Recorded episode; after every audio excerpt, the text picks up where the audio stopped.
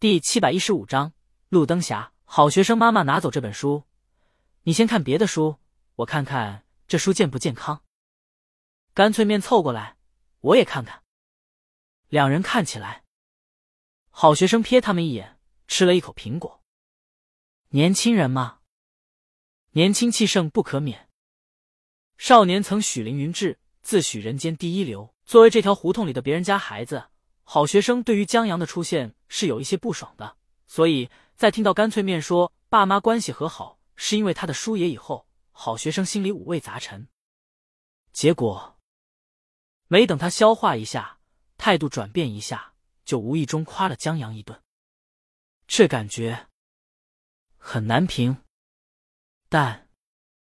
父母关系的缓和，还有刚才猝不及防看到的文章开头，让他认识到江阳确实有厉害的地方，这点是不会因为嫉妒或者别的就能否认。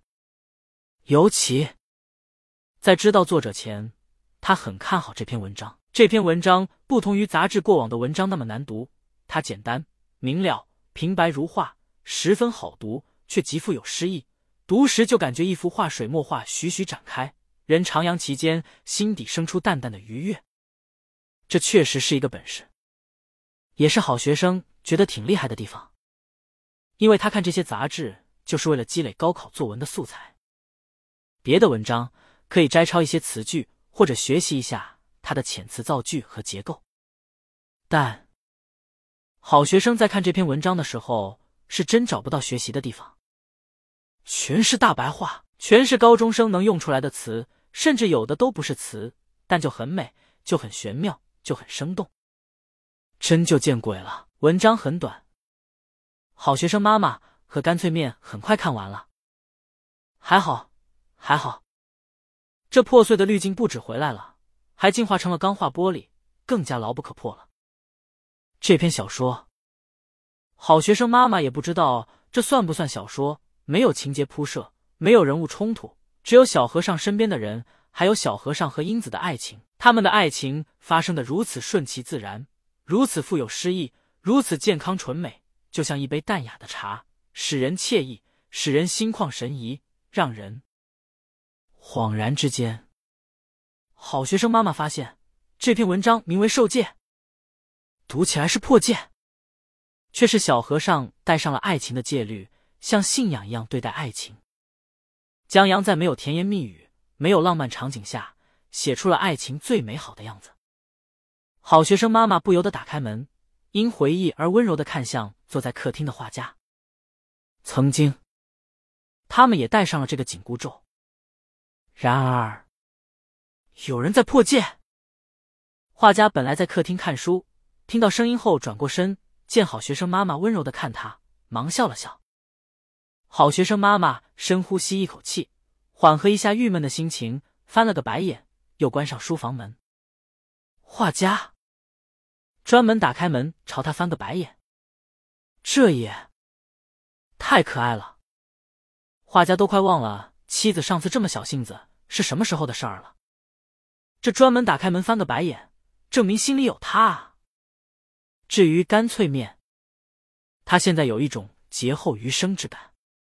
江阳是谁？江湖人送外号老贼。老贼虽然最近一段时间提不动刀了，但刀人的时候，那叫一个心狠手辣。这篇小说看得出来，明显写的是山河动荡时期的。一般而言，这种背景下的文章，总要把美好敲碎，达到利益的拔高。这很好，干脆面接受能力还是可以的，有时知道是个悲剧，也能看得下去。但在英子挎着一篮子荸荠回去了，在柔软的田埂上留了一串脚印。明海看着他的脚印，傻了。这一串美丽的脚印把小和尚的心搞乱了。以后，干脆面完全沉浸在这泉水一样清澈、青草一样简单的爱情故事中了。他是真不想这平和的画面被打破，被时代的车轮碾作尘。所以，这故事越美好，他的心就越提着。就在他心提到嗓子眼，只要江阳动刀子，他就泥巴去甩江阳四合院门的时候，故事在受戒的小和尚要娶英子当老婆的许诺中戛然而止，只留下在传华进芦苇荡，惊起一只青装，一种水鸟，擦着芦穗，扑噜噜噜飞远了，意味渺远悠长。干脆面的心陡然落地，忽然对江阳升起万分感谢。妈的！干脆面暗下决心，明天一定要去买一本杂志，还得整一包干脆面放江阳门前，谢他的不杀之恩。咱买杂志看他文章，给他送钱，咱还得谢谢他。橙子先生手拿着手机，看着这条推推，乐呵呵的走进了办公室。他今天加班，没办法。总结过去，展望未来。杂志社每年的年末是最忙的时候。他看的是江阳超话。作为江阳的编辑，他肯定得时刻江阳读者的相关舆情，而最直接的舆情，莫过于书迷们自发创建的超话了。当然，关于江阳的超话还有很多。什么江阳科幻超话、江阳童话超话、江阳推理超话什么的，别的江阳超话也有。突出的就是茶令十字街八十四号超话，里面聚集了江阳情书和八十四号的读者。但最活跃的还是江阳超话，这是主战场，推理迷、科幻迷还有童话迷在超话里口吐芬芳，纵横捭阖，不只要把自己喜欢的作品掰扯到江阳。最牛批作品的宝座上，还打算借此发出自己响亮的声音，继而影响江阳，让他多写这方面作品。这其中最大的势力莫过于科幻、推理和童话，这三者都有重量级作品坐镇，所以吵得不可开交。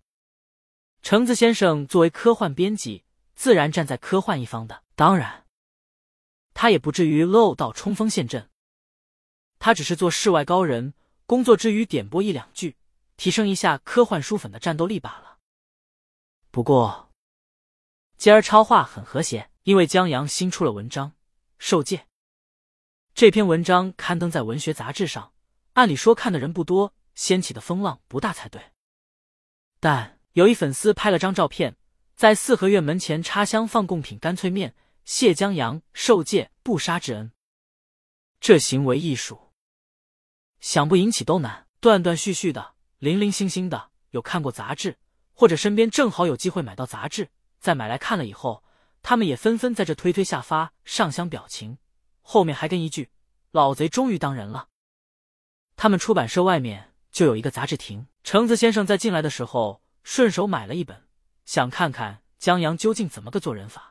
在看完以后，他不得不承认，幸好江阳当人了，这诗情画意。倘若来一个悲剧，就不说别人了。他这个看惯了科幻世界下悲剧的老编辑，都得破防，恨不得把江阳挂路灯上。美好的文章总让人心情愉悦。橙子先生舒心的喝了口茶，同办公室的小虾走了进来。他问小虾：“三体的稿子到了没有？今天是截稿日期，或者说今天是名义上的截稿日期。”众所周知，脱稿是作者顾忌之一。为防止作者脱稿，橙子先生特意截稿日期提前了五天。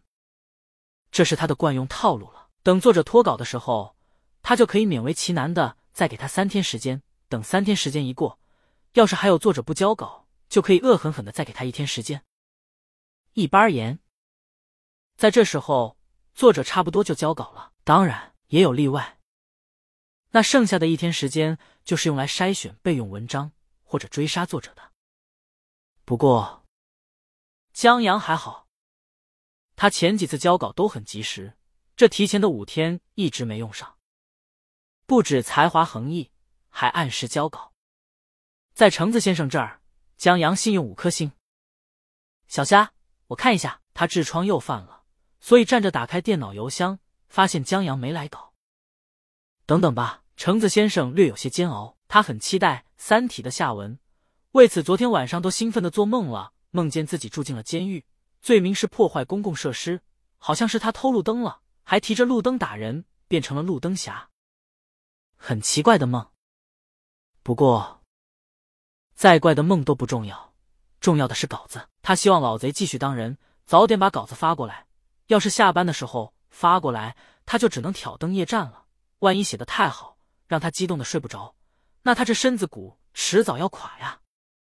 还好，江阳很为他的身体考虑。一直到下班，他都没把稿子发过来。